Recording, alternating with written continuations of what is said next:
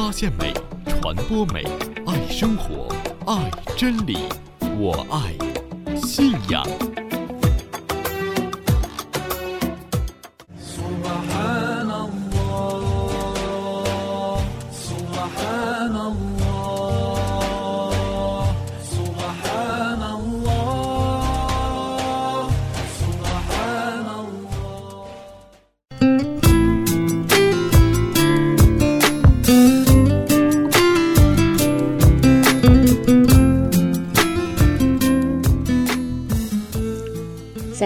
拉马雷控，亲爱的听众朋友，您好。法蒂玛在空中向您送去问候，您还好吗？这里是我爱信仰。不知道您是否阅读过古阿拉伯伊玛姆安萨里的《致孩子》这部伟大的著作？在国内正式出版的是康有喜老师翻译的，与《迷途纸经》和《真言录》合集出版的版本。虽然是治孩子，但是这里的孩子，法蒂玛个人觉得，应该是指所有追寻真理的朋友们，没有年龄之分。因此，在真理面前，我们都是涉世未深的孩子。这孩子的有声版呢，我爱信仰已经录制完成，我爱信仰微信平台即将推送完毕。那么，在荔枝电台和赛兰平台等等，您都可以收听到这孩子的有声版本。希望您能够从中获益。如果您喜欢，希望您分享给更多的朋友来聆听。我爱信仰，与您的心灵同在。亲爱的听众朋友，编辑海曼，感谢您再次聆听和守候我爱信仰。那么我们今天的节目呢是这样为您安排的：第一个板块读经随想是由土耳其奥斯曼努日图普巴西带来的对于《古兰经》第五十一章二十至二十一节经文，第八十二章第六到八节经文和二十三章十二到十六节经文的读后随想，感知人体的奥秘。那么第二个板块“信仰之美”呢，是启明为我们带来的“想念老塞”。第三个板块呢，是 Ibrahim Asaid 带来的一首非常好听的 Nasheed。好了，那么我们今天的节目呢，就即将起航了。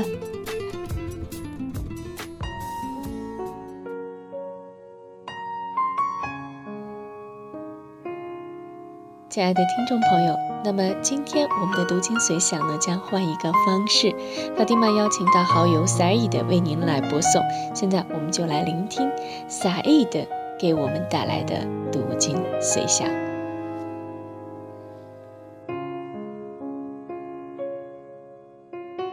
感知人体的奥秘，土耳其奥斯曼努日托普巴西，翻译谭慧颖。在大地上，对于笃信的人们有许多迹象，在你们自身中也有许多迹象，难道你们看不见吗？古兰经五十一章播种者二十到二十一节。人呐、什么东西引诱你背离了你的仁慈的主呢？他曾经创造了你，然后使你健全，然后使你匀称。他意欲什么形式，就依什么形式而构造你。古兰经八十二章破裂六至八节。我却以泥土的精华创造人，然后我使他变成精液，在坚固的容器中的精液，然后我把精液变成血块儿，然后我把血块儿造成肉团儿，然后我把肉团儿造成骨骼。然后我使肌肉附着在骨骼上，然后我把它造成别的生物。愿真主降福，他是最善于创造的。此后你们必定死亡，然后你们在复活日必定复活。古兰经二十三章信士十二至十六节。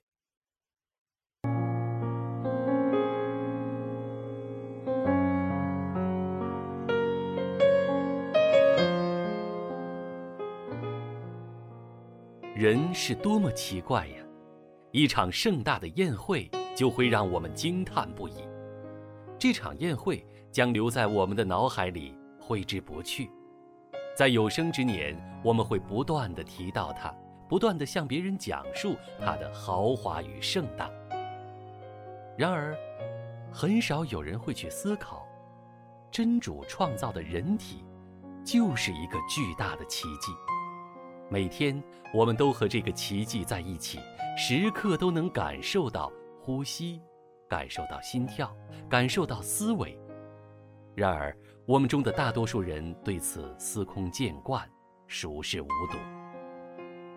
其实，当我们静下心来感受人体的奥秘时，才知道那场豪华的盛宴，无论布置得多么精美，但与人体的完美构造相比，不过是一粒尘埃罢了。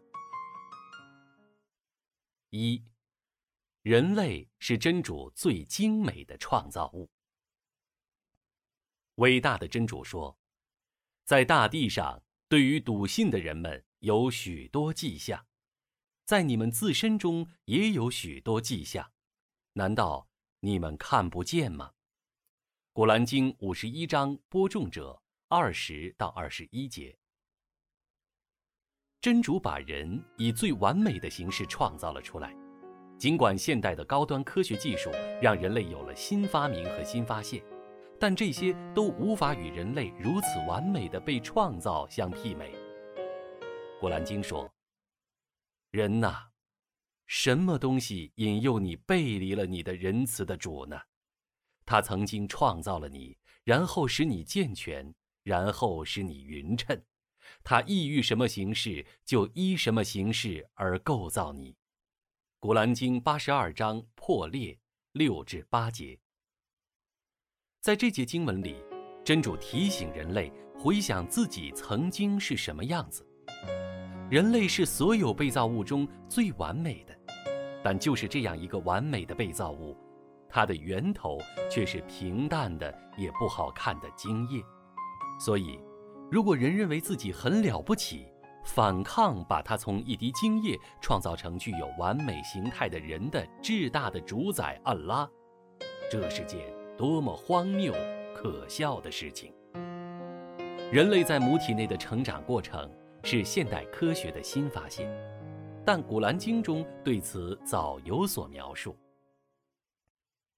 我却以泥土的精华创造人，然后我使它变成精液，在坚固的容器中的精液，然后我把精液变成血块，然后我把血块造成肉团，然后我把肉团造成骨骼，然后我使肌肉附着在骨骼上，然后我把它造成别的生物。愿真主降福，他是最善于创造的。此后你们必定死亡，然后你们在复活日必定复活。古兰经二十三章信士十二至十六节。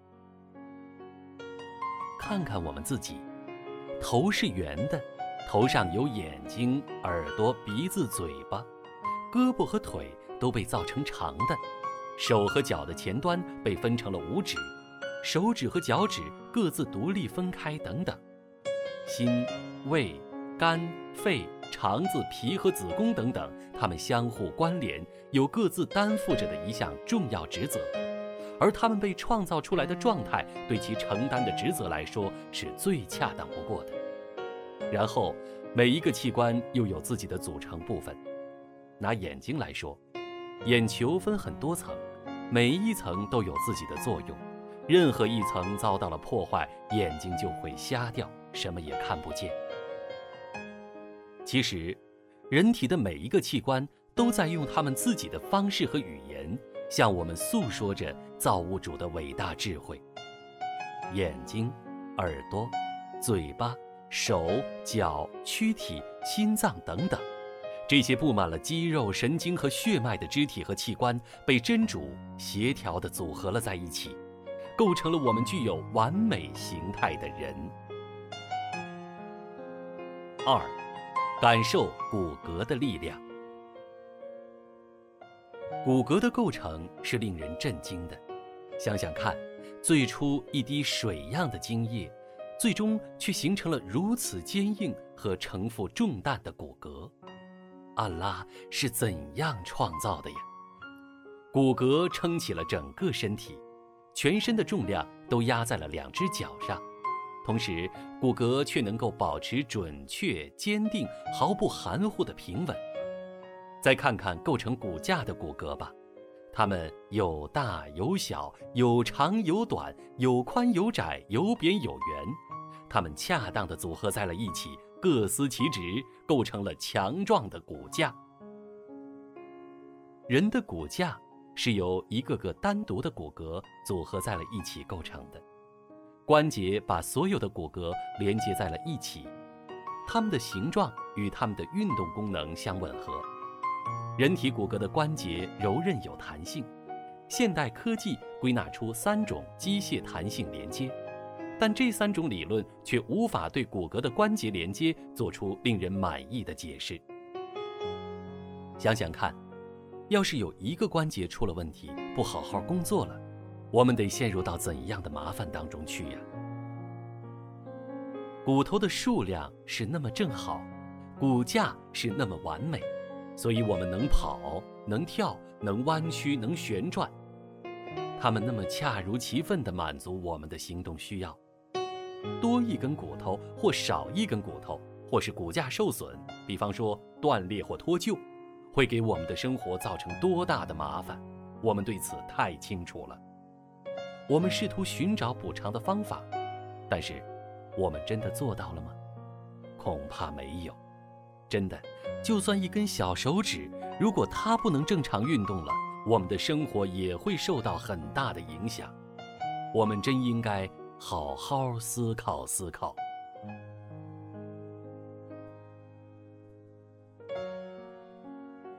三，从牙齿的思考中感受造物主的爱。婴儿自出生后，大约在一年的时间里。他们的主要食物是母乳，其他食物不怎么吃。也就是说，在这一年当中，婴儿不怎么需要牙齿。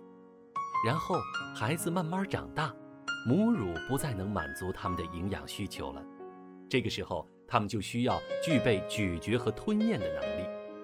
而就在这个时候，不早不晚，幼儿的牙齿逐渐长出来，坚硬的牙齿适时地从柔软的牙床上长出来。这。就是真主的大能。小婴儿慢慢长大，五到六岁开始换牙，恒牙慢慢替代乳牙。二十八到三十二颗恒牙，有些是平的，有些是尖的，它们的分工不同，分别承担着磨碎和切割的任务。这是多么神奇、多么有趣的事情！我们真应该好好想一想。在这里。我们顺带说一下真主的怜悯。哺乳期的婴儿没有长出比较成熟的牙齿，否则会大大增加母亲在哺乳时受到伤害的可能。这是真主对为人父母的怜悯。再看看孩子，看到自己的孩子的第一眼，做父母的就深深地爱上了他。这个爱是极具牺牲精神，并天长地久，义无反顾。如果真主不爱我们，没有把爱注入到我们的心里，我们又怎么能在需要的时候得到保护？又怎么能在被需要和需要的时候去爱和被爱呢？四，感受面孔和指纹的独一无二。一天，一个人来到欧麦尔，愿主喜悦他面前，说道。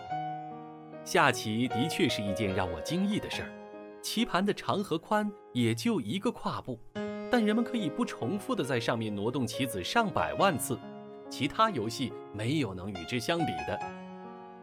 欧迈尔回答道：“还有比这更令人惊异的事儿，脸的眼睛、眉毛、鼻子、嘴的位置也绝不会改变，但是从东到西，你几乎找不出两个面孔完全相同的人来。”在这样一张小小的面皮上展现出如此众多差别的暗拉，他的大能、智慧和庄严，该是多么伟大呀！诗人说：“是谁画出了这张脸？为什么不走到镜子前去问一问呢？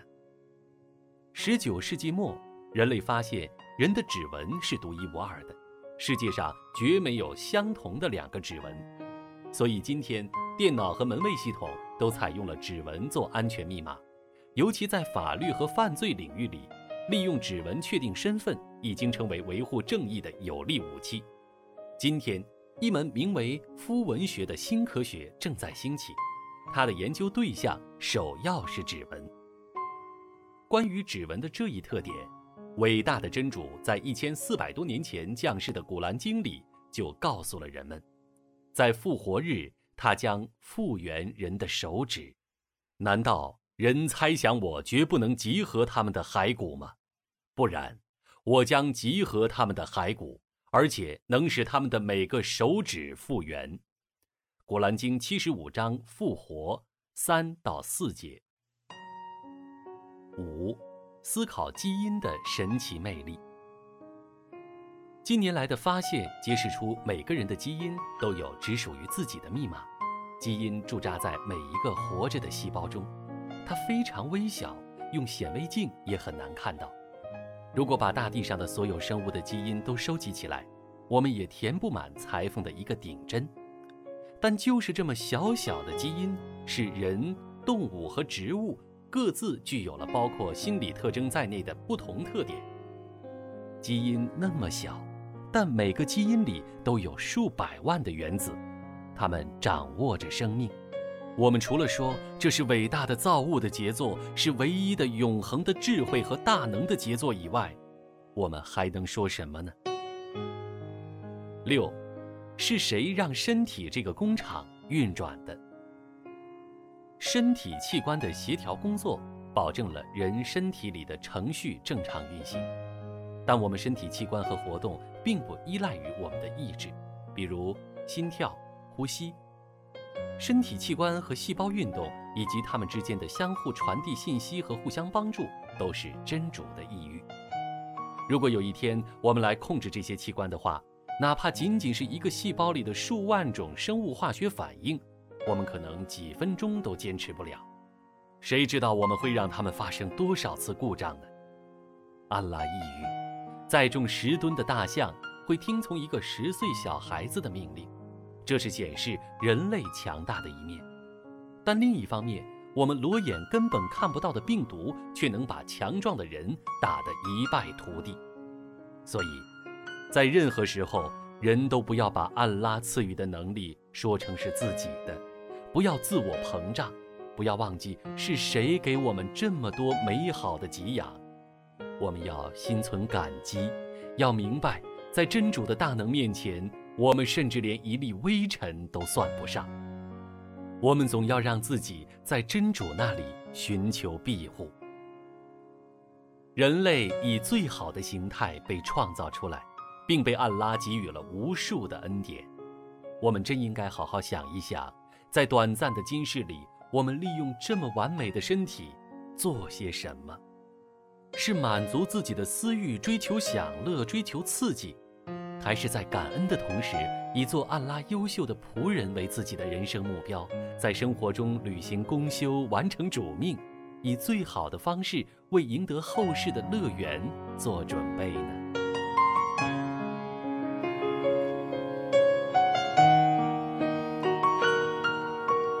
哈姆德林俩非常好听的读经随想，由萨尔伊的为我们带来。这是来自于土耳其奥斯曼努日图普巴西的《感知人体的奥秘》。那么翻译呢是谭慧颖。人体呢真的是一个小宇宙，非常非常的奇妙。那么在我们感受呼吸、感受心跳、感受思维的时候呢，我们也会静下心来感受人体的奥秘。感受造物主的完美创造，那么在感受的同时，我们自己就会归于尘埃。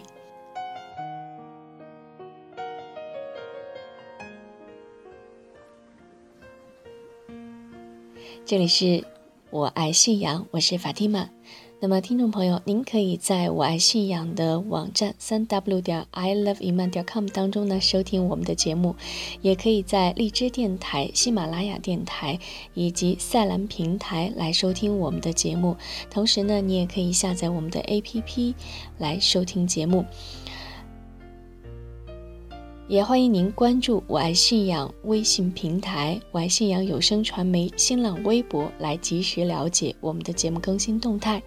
我爱信仰呢，不仅给大家奉送有声的电台节目，同时呢，我们也会录制非常经典的一些有声读物来回报我们的听众朋友。同时呢，我们现在还在做一项非常非常有意思的工作，那就是对于动画片的配音。希望呢，我们亲爱的听众朋友能够多多的关注我爱信仰。那么今天第二个板块呢是信仰之美。今天的信仰之美呢是由启明为我们带来的想念老赛。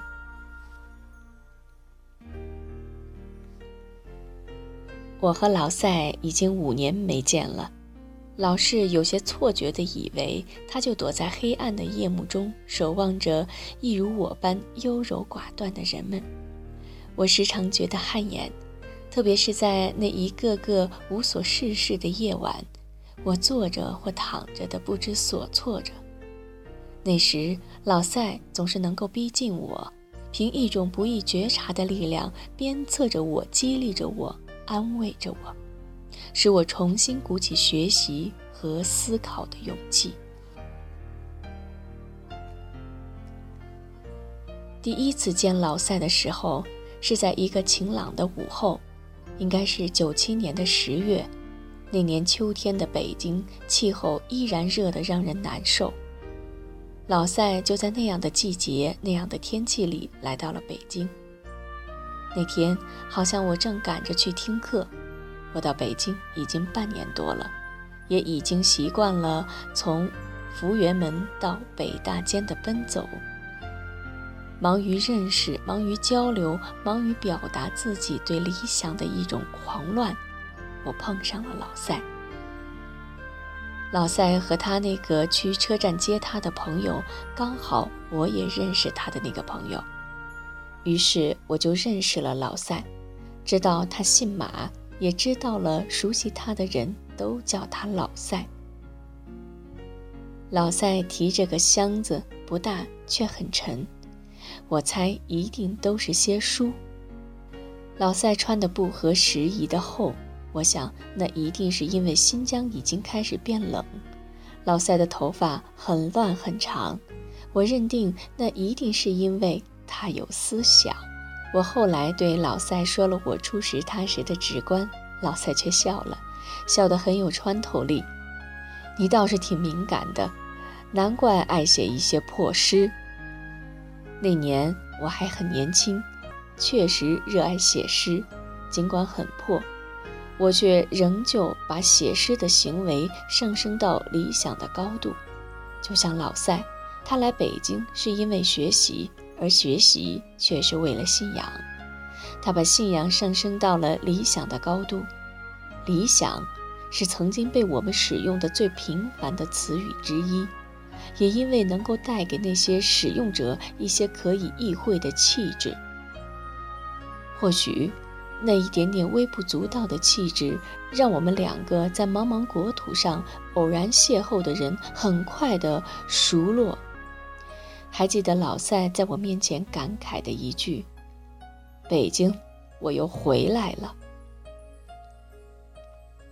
我和老赛常常一起去参加一些周末的学习交流活动，有时是白天，有时是晚上，有时是福源门，有时是圆明园。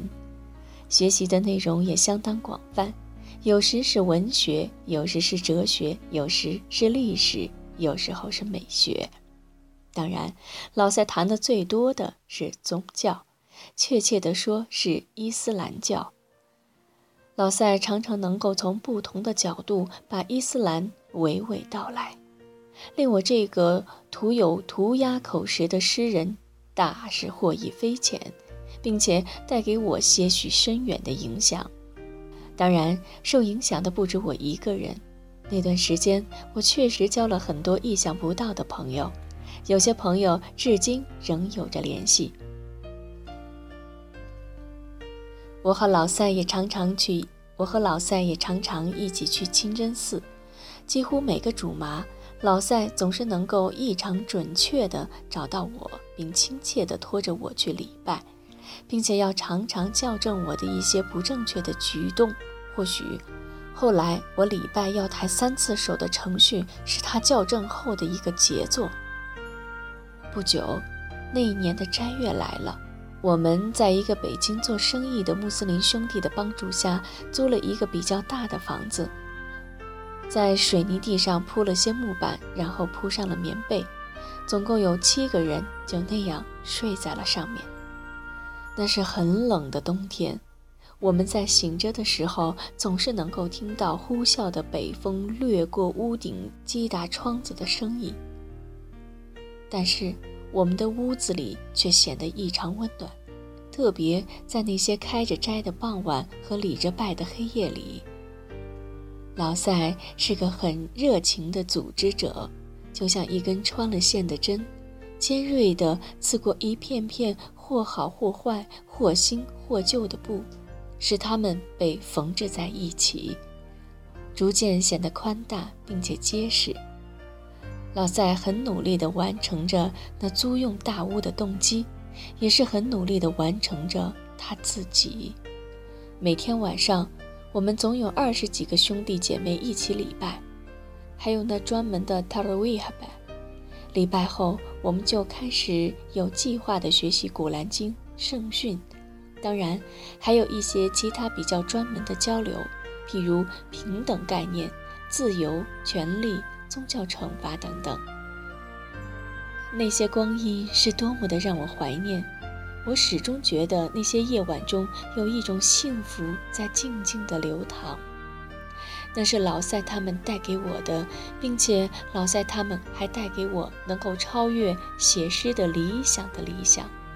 这对于敏感而且有点优柔寡断的我来说，的确是多么贵重的一笔财富。我为此无数次的让自己思绪返回那些夜晚，返回到那正在夜读的老塞身上。老塞在那个斋月里整整读了几十多本书，都是在夜间完成的。他几乎每个通宵都沉浸在知识的海洋里。老赛读的书很杂，但他最喜欢的是读世界通史，文明经受着考验，历史研究。老塞常说：“以史为镜，可以正性。”是啊，古兰经上不是也有很多的确可以正性的历史吗？特别是那些有关以色列的历史，不但可以正性，而且还可以正命。直到现在。有一件事还在令我感动地猜测着：老塞在那个斋月通宵读书的最大动机，是为了给其他六个习惯懒睡的汉族青年的我们准备封斋饭。他整整做了一个月，他每夜在大量的阅读中等待黎明的前夕，并且总是要在封斋前大约半小时左右催醒熟睡的我们，然后礼拜。然后他在我们满足的笑声中沉沉地睡去。他说：“他要借着斋月的机会多学点东西，学习是他最大的目的。斋月里的求知回赐更大。”九八年农历的大年前，我因为一个朋友的婚礼而回到了老家。那时老赛刚好去了外地，我没能和他告别。但是，假如我知道我经过了五年以后还见不到他的话，我一定要等他回来，和他道一声 “salam” 后再走。但是，我却没有能够。我回到了故乡，那是一块蒙昧者的土地。最近的清真寺离我们家有两百多里，并且那里根本就没有宣传。没有体现，甚至没有人礼拜。里面只有一个阿訇和一个哈利法，大殿常常是空空如也。那被绿树环抱着的幽静里渗透出来的是废墟般难言的苦涩，那是我没有想到的，这多少让我觉得失望。事实上，更让我失望的却是我自己。当我置身于那场乌烟瘴气的、花天酒地的，却被人们认作是欢天喜地的婚宴时，我觉得不安而且沮丧。那神圣的信仰对我而言是如此的神圣，而世俗的事件中，我却现身于如此的世俗。那样的对立，很必然地导致我思想上的分裂。从眼睛开始，直到灵魂，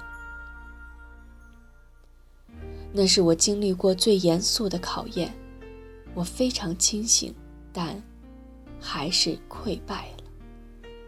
当有一杯酒被端到我的面前，并有一种刺耳的声音说：“是朋友的干。”那时，我想着北京，想着老塞。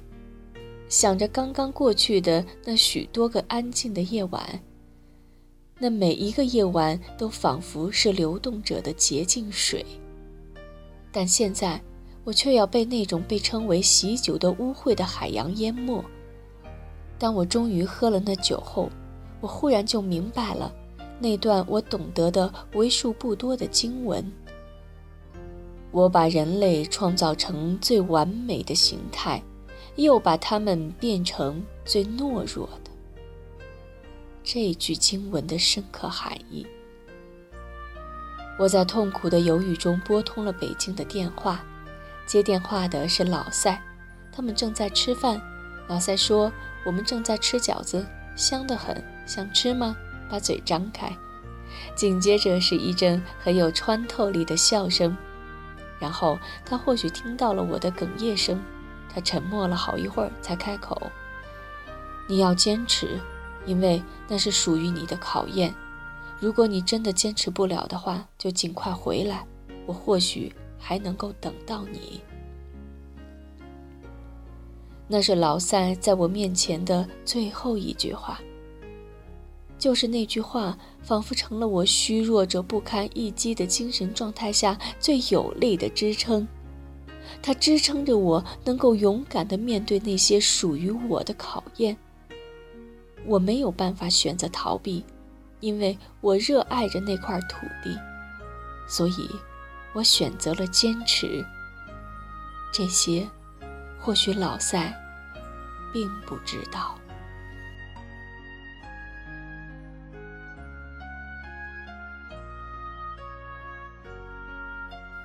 刚才我们听到的是来自于启明的《想念老塞》。那么启明呢，写了两本书，《直达灵魂》和《北上言关》，都是自己在信仰方面的一路走来的心路历程。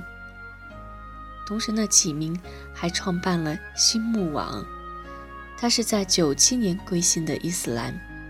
这样的友情可能是一辈子的记忆。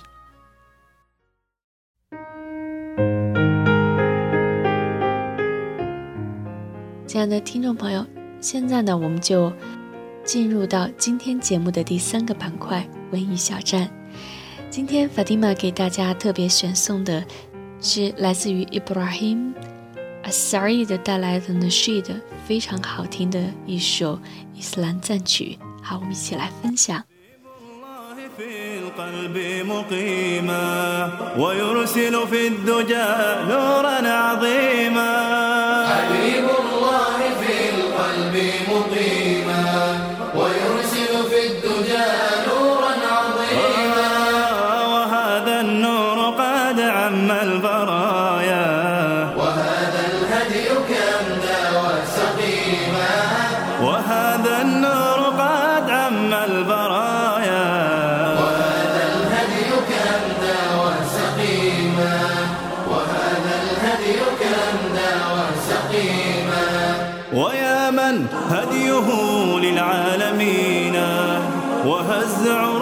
كفر مشركين ويا من هديه للعالمين.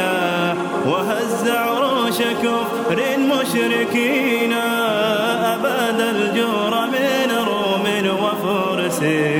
فبات الدين مسكنه عرينا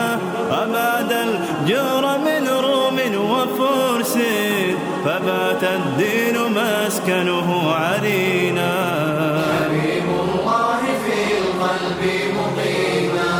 وحبك يا نبي من حب ربي وأمرك في الورى أمرا حكيما.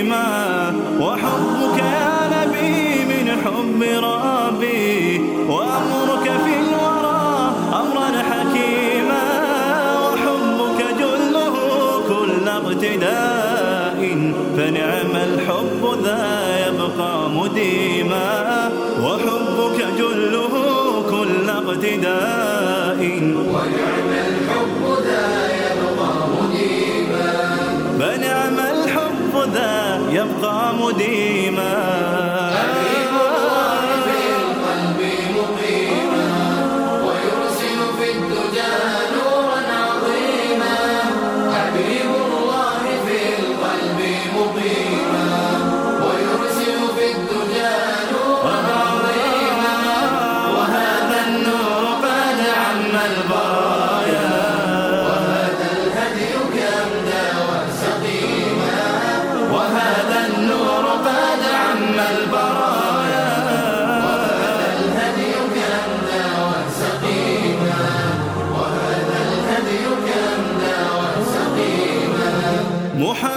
محمد قد أتيت إلى ديار وفيها الظلم قد عاش طويلا محمد قد أتيت إلى ديار وفيها الظلم قد عاش طويلا صنعت رجال أمتنا فكانوا حماة العدل للحق دليلا 每一次说再见的时候，法蒂玛都觉得非常的不舍。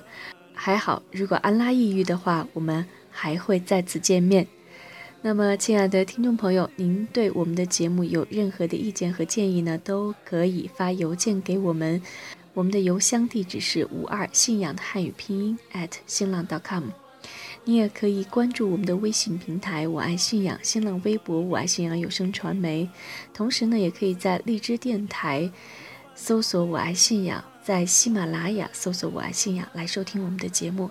那么赛兰平台呢，同时也有“我爱信仰”的所有节目和有声读物。